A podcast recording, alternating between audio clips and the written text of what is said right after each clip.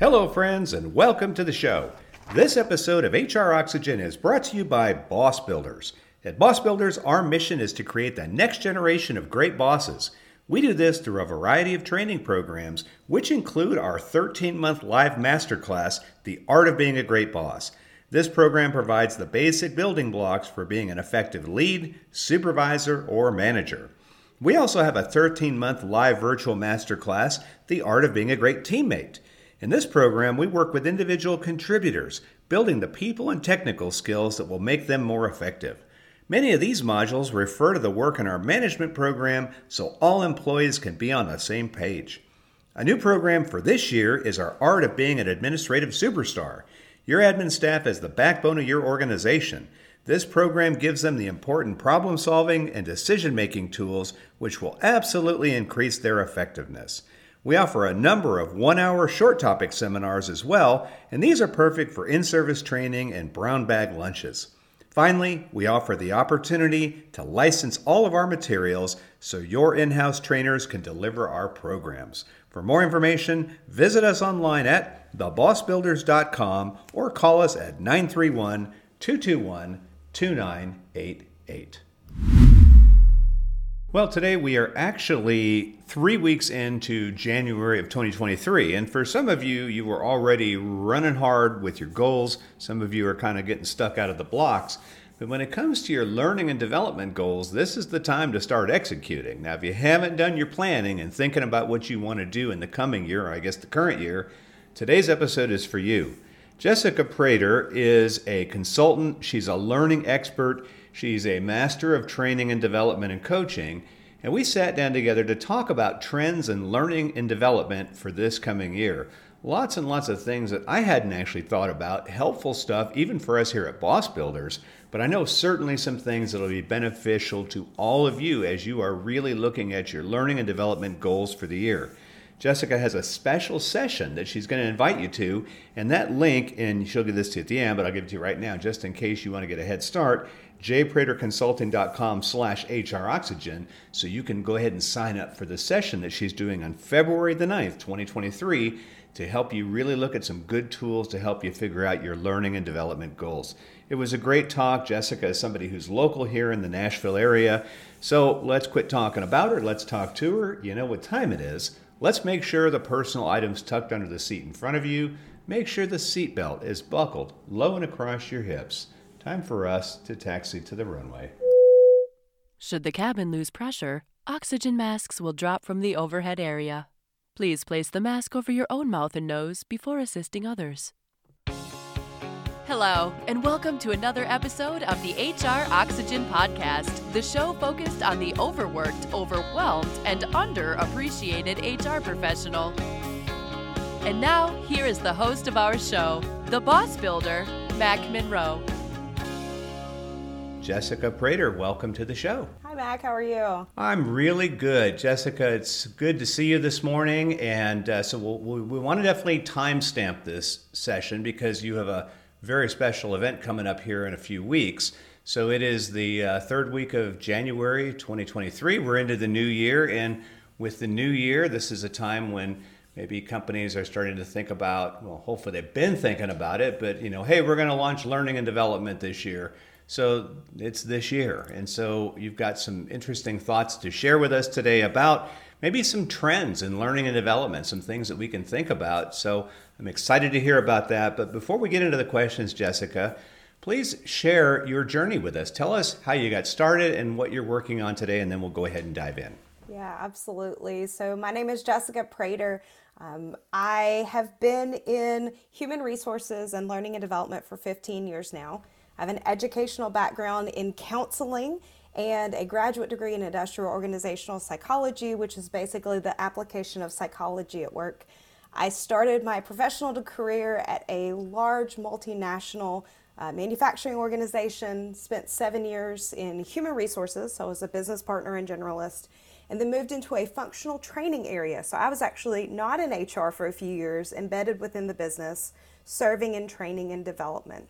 In 2016, I had my son. Uh, I, at the time, was serving an international audience and was on a plane a whole lot and decided I did not want that lifestyle with a little infant at home. And so I walked away from my corporate job, was going to be a stay at home mom. That, that did not suit me so well, so I ended up opening my business. Um, I started my business in 2016. I'm actually a fifth generation business owner. So, business ownership was something that always interested me. And opened my business, worked very part time for a couple years, and then have slowly grown and scaled my business. I do corporate training. I also do coaching and I do custom organizational development projects. So it, I'm now almost in my seventh year of business. So I'm about to be to the point where I've run a consulting business for as long as I was in the corporate world now. So, which of them has been more challenging for you? The corporate lifestyle of flying all over or having your own business while having a young child at home? That's a great question. I think they're both, they were both challenging in different ways. You know, my corporate career, I started out as someone that had a lot of book knowledge, but not a lot of practical knowledge. As someone in manufacturing, particularly as a woman, I was in a room with a lot of men and a lot of people that had very different backgrounds than me. Um, I had just kind of a great experience, loved my corporate experience, and loved my role. It was challenging because I was constantly asked to do stuff that I didn't necessarily know how to do, and had a great mentorship team around me that helped train me up. I, I kind of cut my teeth in the fire. and uh, I'll say business ownership has been challenging because it too is kind of you know figuring it out on the fly figuring out as you go. You know i felt like those first seven years i really built built my understanding on practically how to do things with training and development. You know the business ownership side has been growing and developing business. Um, that too has been very different. And then you know balancing it with being a mom. Uh, i'll have to say with both of those with my journey you know for me it's always been just learning new things and, and not being afraid to try stuff. So they were both di- challenging in different ways. Well, you're very active. I mean, of, of, of course, I have a lot of connections on LinkedIn, but I always see yours. It's like you have solid meat. In other words, there's not two lines. Like I got to scroll down and see what you have to say, but you're very active in what you do. And so, yeah, I mean, understanding having a business of my own, yeah, it is a hundred times harder than working for the man uh, but a hundred times more satisfying. But you definitely put in the hours in the work, that's for sure. But yeah, my hope is that if you're listening to this today, you follow Jessica on LinkedIn. She'll give us her contact in a little bit, but she's always got practical things to say. So, Jessica, we're going to go into that part of your career path, I guess, that has been the most fun and meaningful for you the learning and development. And we want to talk about some of the trends that you're seeing so, why don't we start with those? We're entering 2023. My hope is that COVID is in the rearview mirror and and we watch it get run over by the car that's driving behind us and it's dead and gone like a dead armadillo. No more COVID, all gone. So now, what are the trends? We've, we've seen people adjusting to remote and whatever. What are you seeing on the horizon now? Some of the things, it, it's early 2023. And again, if you're listening to this, I want you to recognize that this is still relevant because we are going to continue to see changes throughout the year in 2023. Um, I feel like COVID changed so much. I, Mac, I've had so many conversations with my HR friends, and we've just never seen anything like, you know, 2021, 2022 um, before. Um, between, you know, coming out of COVID, you know, the, the great re- recession, the, you know, people that are, you know, kind of stepping back from work, reevaluating work. Um, we've seen record levels of turnover. If you're an HR listening to this, I think you can agree we, we haven't quite seen anything like the last few years.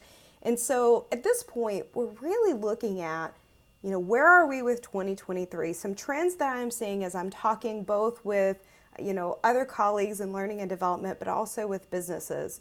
You know, very important that we are leveraging the resources that we have to really maximize our learning and development. You know, in years past, there has been a recognition that, you know, we need to learn and focus on learning and development. We need to, you know, empower our people. I think when we saw a large group of people that resigned in 2021 and 2022, it wasn't just because of paychecks. And we did see some races for, you know, paychecks and salaries. But beyond that, people were looking for opportunities to be at roles that they loved and roles that they were able to develop in. I think as a business, you should not only be competitive with your total compensation strategy, but you should also include your training and development within that. So, trends that I'm really seeing are businesses that are really looking at the total offerings that they're giving their people. You know, I'm also seeing a lot of discussion about getting back in the classroom. We've done so much virtual over the last couple years. And don't get me wrong, I love virtual. There are some things that are completely appropriate for virtual sessions. I was with a team last week that we had people call in from all over the United States. And because of the type of role that they had, it would have been physically impossible for all of them to take off, to get in a room for two days, and work through what we needed to work through. So there's a lot of good sides to virtual.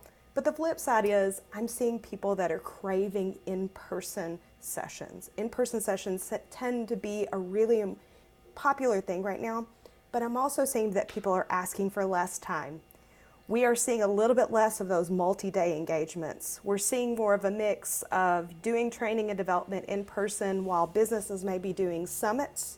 They might be doing, you know, bringing all their team in for a few days, and learning and development is just one piece of it. And so, really maximizing those in person sessions and really making sure that we're supporting it with sustainment. So, whether that be coaching, on the job training, or mentoring, we are really taking those in person sessions and reaching out with them and making sure they really count. So, when you're looking at the need for training, I mean, and maybe this is just me, and maybe it's maybe it is me, right? I I rarely have an audience that is knocking down the door to get in. Like, oh my God, I got to sit in the front row because Mac's going to give us training.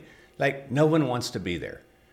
And when I was a corporate employee and back when I was on active duty, the thing that I hated more than anything was in service training or training. So, is it that the HR and learning and development people want the training, or do the employees actually want it? Yeah, that's a great piece of saying we really need to be looking at that, right? We need to be looking at what's in it for me for the folks that are coming, are we simply doing training to check the box and say, hey, great, we did training, we feel good about ourselves? But when we walk away, is it really leading to behavior change?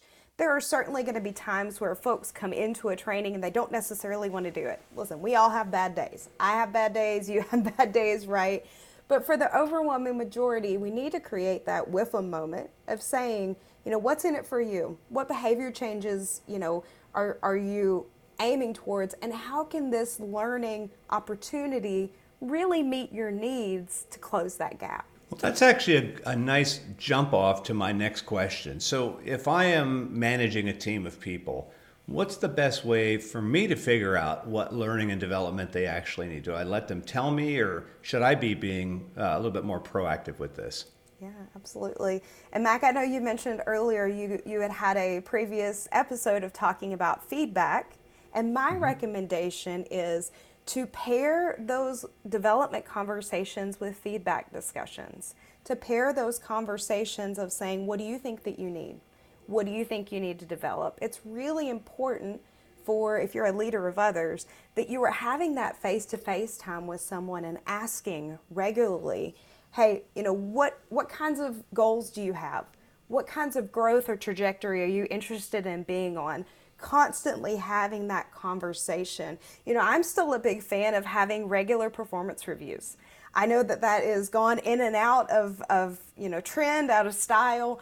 You know, I think there is a real value of having a set number of times that you're actually going to sit down and document something. You know, we see high levels of turnover and what is, you know, most jarring sometimes is a manager leaves, and with that, the knowledge of the growth and development path of their team. And so having a very good plan of we're going to sit down, we're going to fill out a development, uh, you know, plan together. We're going to talk about that and then have it documented so that that's something that lives with that employee through the length of the time that they're with the business. So really making sure as a leader if you're wanting to determine those best learning paths to actually sit down and ask, you know, where are you wanting to go? What do you want to develop? And then as well as a leader being very connected in to the offerings both that your business has but also what's available you know within your community and within your network as well. So we're seeing the trend that now companies are pushing to have a little bit more on-site in-person instructor-led training. You've given us the the trend that you know people want to hear back from their manager. They want to know. So here's the elephant in the room. How about what's this going to cost me, especially now that I'm being told I got to cut my budget And, you know, I know you've experienced it, I've seen it too, that training tends to be one of the first things that gets cut. And shortly after, then we start downsizing the training in the HR departments, which is unfortunately kind of a pattern we've seen. Mm-hmm. So, how do we make room in our budget for this? Is it that important that we should cut something, or how do we navigate that, Jessica? As an HR professional, we have to be able to speak to the numbers. We have to be able to speak to, you know, both the turnover and what it might be potentially costing us if we're not growing and developing our people. You know, whether it be actually mistakes that they're making or, or problems, whether it be folks that are not learning how to manage others and then they're having great turnover with their team we need to be able to speak those numbers. You know, if as you're looking at budgets becoming tight, and we're all seeing it, we're all seeing across industries that we're seeing um, some of this effects of inflation that happened in 2022. And looking at this idea of making sure training is strategic, I would argue that before you look at having any training, you need to first target the behaviors that you want to change as a result of that training. We can't just get in a room with great content and say, well, I hope this sticks. That's the equivalent of throwing spaghetti against the wall and hoping that it's done. We want to make sure that we start with the behaviors that we're wanting to change. And so many times we skip over that important conversation because it might be awkward, right? It means that we have to first start with, well, what are we not doing right? What are we not identifying? And so starting with that behavior first in mind. So, as we think about the behaviors that we want to change and who the best audience is for that, it's really important to work backwards from there. It's really important to say, what are the behaviors that are costing us the most? What are the behaviors, whether it be costing turnover, technical errors, safety issues, and then backing up from there and saying, how do we leverage this change? And recognizing that starting with that behavior, we quickly see that the cost is too great to not do some of these trainings. The cost is too great not to empower people. And so, thinking about being very fluent with your numbers as an HR professional, being very, you know, cost efficient is important, but recognizing the value of some of these behavior changes which need to impact the business. So, you've given us kind of one way to assess needs on the one on one giving feedback. Uh, do organizations still do needs analysis? And, and if so, what, what are the tools that people are using now? Uh, is it surveys or what are you seeing? Yeah. So I still see organizations that are doing engagement surveys. I still see organizations that are doing pulse surveys there are differing levels of how much data that we have, right? You may be a large multinational organization and you have the kind of data that you can dig into where are we seeing our greatest levels of turnover, where are we seeing our greatest level of efficiency. You know, one of the best things that I'm seeing with organizations that they're doing are stay interviews. Now, I know this is qualitative in nature, and some folks want to just see the hard data. But I'll tell you that doing stay interviews is some of the best ways to get information from people of what do we need to be doing differently. And we might uncover some trends across the organization that would be well suited for a learning and development uh, you know, initiative. And a stay interview would be something that is conducted by a non-manager. And it really, if you're being cost efficient, you don't even have to use an external consultant. You can use cross, you know, cross reporting relationships, folks that don't necessarily report up through to leverage those. But having stay interviews and saying, you, you know, you're not leaving us, we want you here, you know, thanks for being here.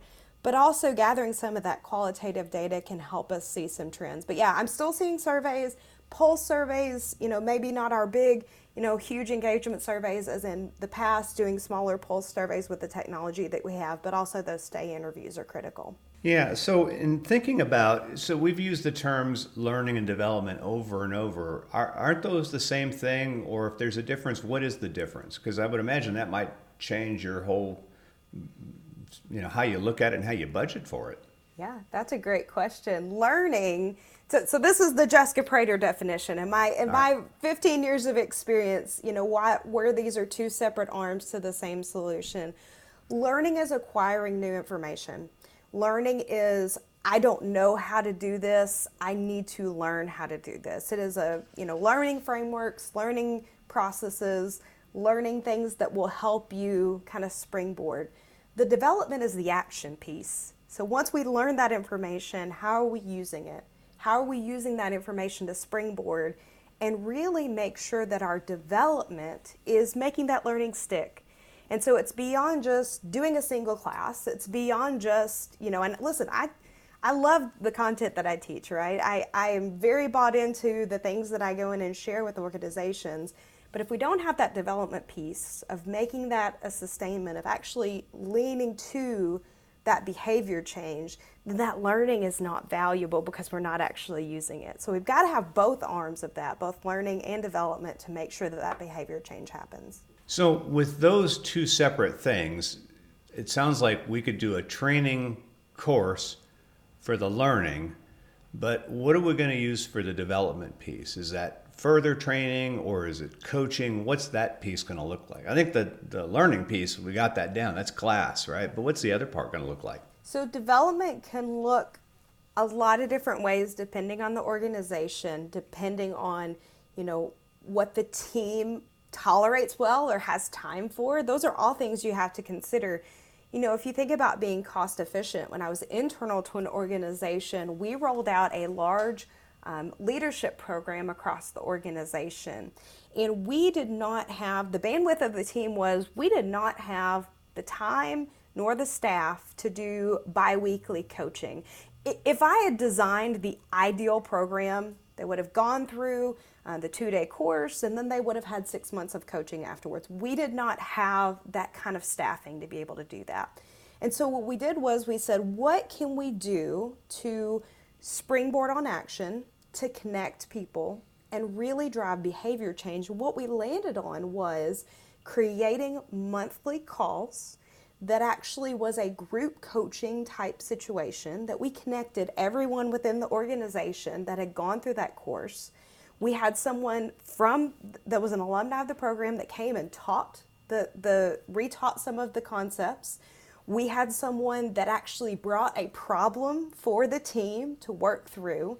And then we did open question and answer time, and we actually did some leading questions and really worked through challenges that they were experiencing that was a way that we did that very cost efficiently. You know, coaching is a great tool to make sure that we solidify training. So I have a little bit of a unique background. I've done training for a while. I'm actually a fairly new coach. I've only been doing coaching for two years now, and I'm just now pursuing my ICF certification. So I came to coaching because I saw how valuable the learning was and we had done sustainment. You know, coaching was something that I had inherently did and had not realized it. But seeing this sustainment piece and how important it was, that was something that I recognized that I needed to offer within my business because we couldn't just have the learning by itself. Most people are going to get so busy with what they're doing on a day to day basis that they're not going to follow through with that behavior change. Doesn't mean they're a poor performer, doesn't mean they're a bad person, right? But if we mm-hmm. don't actually build in that functionality of what's your accountability mechanism, how are we working through problems, how are we focusing on that behavior change, then we're not going to get the true value out of that learning like we would if we have some sort of development or sustainment option with that. So you've done both of these now. You've led workshops, now you're coaching. Which of those two do you enjoy doing most? I love them both for different reasons. it's a safe answer. Yeah. It I is. love coaching except for the people I have to coach. I hate them, right? No, I, I oh, love no, no, my no, coaching clients. Obviously not. I love my coaching clients. You know, I'll, I'll tell you, I'll tell you why I love each of them, Mac. You know, for me, I have some great frameworks that I use within my business. Um, there's a couple, you know, branded classes that I offer within my business, but I also teach some skills within my business that I've developed those modules out myself. One of the most rewarding things for those stand up training courses is when you see it, just the light bulb come on for somebody. You're teaching a theory, you're teaching a framework, and all of a sudden they connect to why this is such a valuable framework. You know, being frameworks that are well researched and have years of, you know, science backing them of why they work, sharing that with someone, and then having them automatically say, Man, I've seen this here. I've seen how this is, you know, um, how this is connecting. And that's my favorite part of training is just to see that light bulb come on and see people get excited about how they can apply it. The thing I love about coaching is seeing the change that people enact over time. You know, as someone that's fairly a new coach, you know, I've gotten to where I've started to see my clients that have gotten through their coaching engagements and getting on the other side. And, you know, you do those post session surveys, you do those post engagement surveys, and just seeing the incremental changes that they've had from the beginning of their coaching commitment to the end. And we literally pull out their pre coaching uh, survey of what they wanted to work on and then their post coaching survey of what they said that they've improved.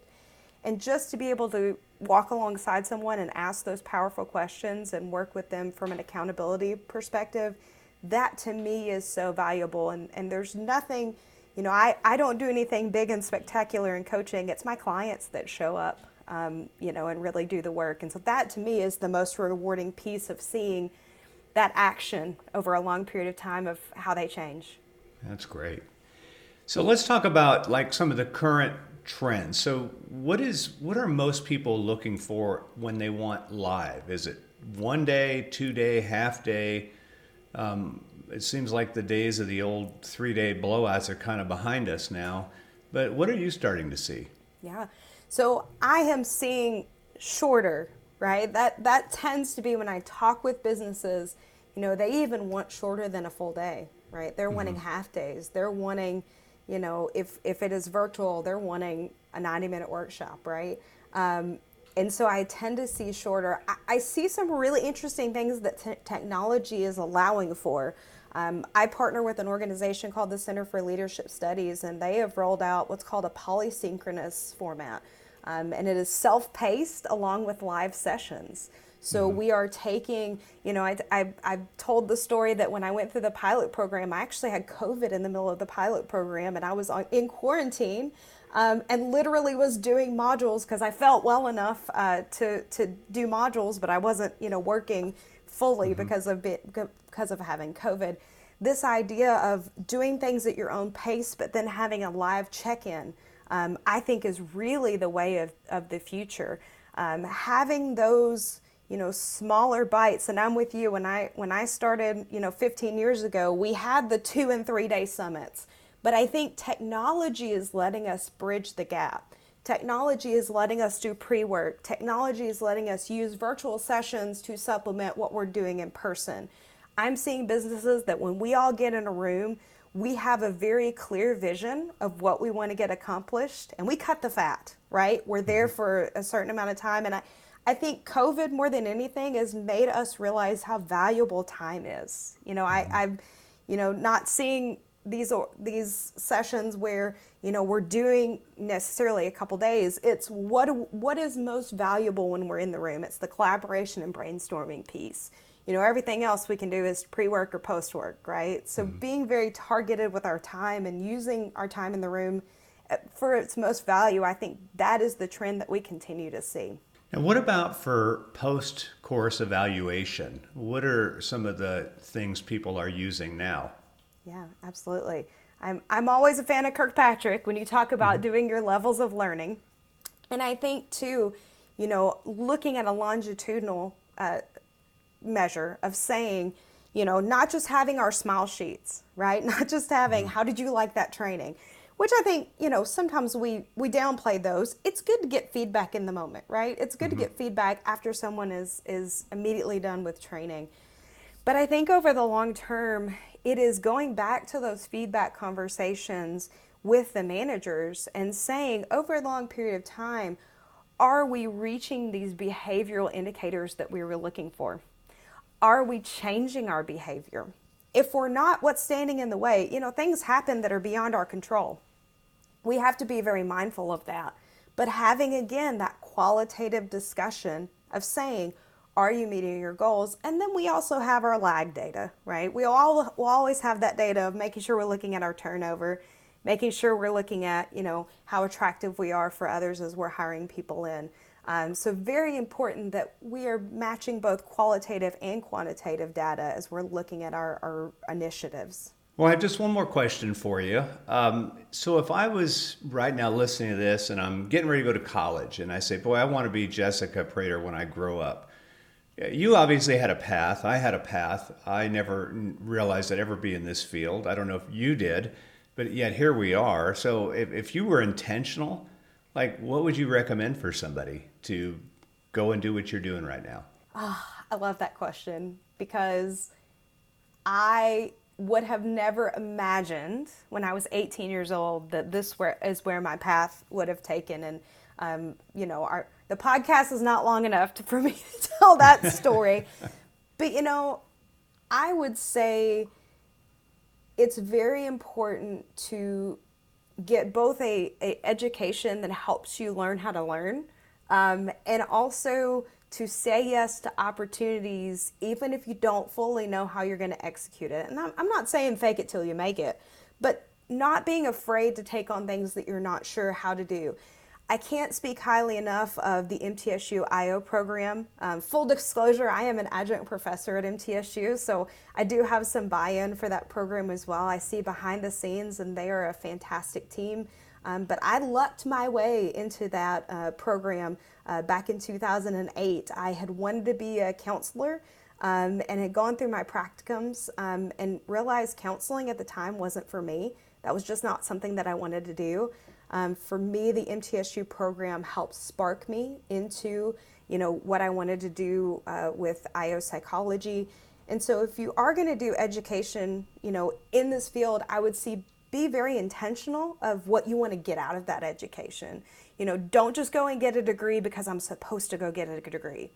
Really focus on what's the outcome. For me, the MTSU IO program, I, I did a lot of research on them. They were very focused on practical side of things. And so even though I joked earlier in the podcast that I was very green when I started because I was, they did a great job of laying the foundation for me.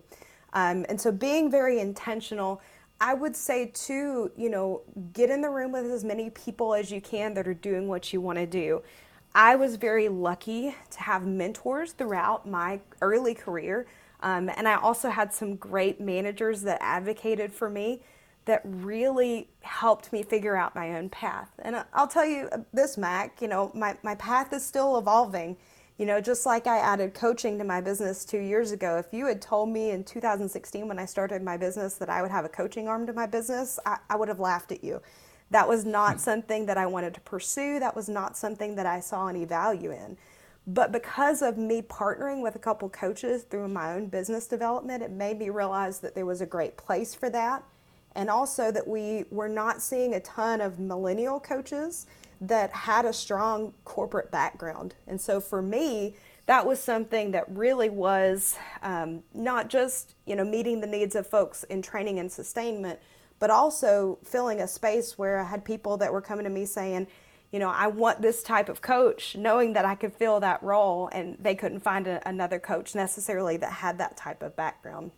So I would say, thinking about career progression, always keep your eyes open and don't be afraid to try things would be my best advice for folks that are looking to go into either you know training and development io psychology um, you know anything in that type of field excellent well jessica you have an event coming up here in a few weeks. So, February the 9th is a big event. It is. So, as we wind this down, what I'd like you to do is tell us about the event, but then maybe more importantly, tell our audience how they can reach out to you for training sessions, for coaching, and all the things that you offer. Yeah, absolutely. I have a uh, workshop coming up on February 9th. This is a free workshop. It's going to be February 9th, 11:15 Central Time. Um, this is going to be a workshop called Charting Your Course, and we are going to focus on thinking about how you create a development plan based on the 2023 goals that you've created. And I know a couple people have said, "Hey Jessica, February, right? We're already we're already a ways in." Well, February is about the time that people start losing steam on their goals most of the time. And so we are going to talk about the framework that I actually use when I go into businesses and talk to them about creating development programs for their team. Whether you are an individual contributor, a manager of others, or an HR business partner, there is going to be something in this workshop for you. At the end of the day, you are going to walk away with some actionable steps on how do I pick the best development tool for me based on what my needs are and based on what my goals and outcomes are. So I hope you guys will join us. And I also, also will share with you guys, I have a special landing page for the listeners of the HR Oxygen podcast.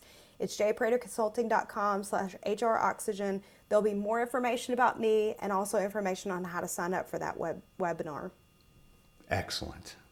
Well, Jessica, thanks so much for spending some time with us today and sharing some of your perspectives. And if you're listening to this today, please take Jessica up on the offer of the free session. That is February the 9th. There'll be a link in the uh, show descriptor. You can go to that, but please reach out to her. Jessica, thanks so much for being with us today. Thanks, Mac. Well, thanks for taking the time to listen to another episode of the HR Oxygen podcast. I hope you enjoy listening to these as much as I enjoy making them. I've learned so much from the guests we've had on the show over the past few years, and I hope that you will continue to listen to us regularly. If you are a subscriber on any podcast app or channel, would you do us a favor and take a moment and leave us a review? We would really, really appreciate it. Also, if you have the time, check out all the offerings we have on our website, which is thebossbuilders.com. We have every other month a SHRM credit webinar that we present, as well as a ton of other events, not to mention our Art of the Great Boss and Art of Being a Great Teammate programs. More information on that site today. Thank you so much for taking the time to listen, and we'll look forward to seeing you on the next episode. Oh, by the way, may want to unbuckle that seatbelt. I think we just arrived at the gate. Thanks for tuning in to another episode of the HR Oxygen Podcast. We hope you found something today that will relieve your stress, feed your soul, and pump you up to face another day. At Boss Builders, we want to let you know that we appreciate the hard work you do every day as an HR professional. And, as a reminder, always make sure to adjust your own oxygen mask before attempting to help those around you. Be well.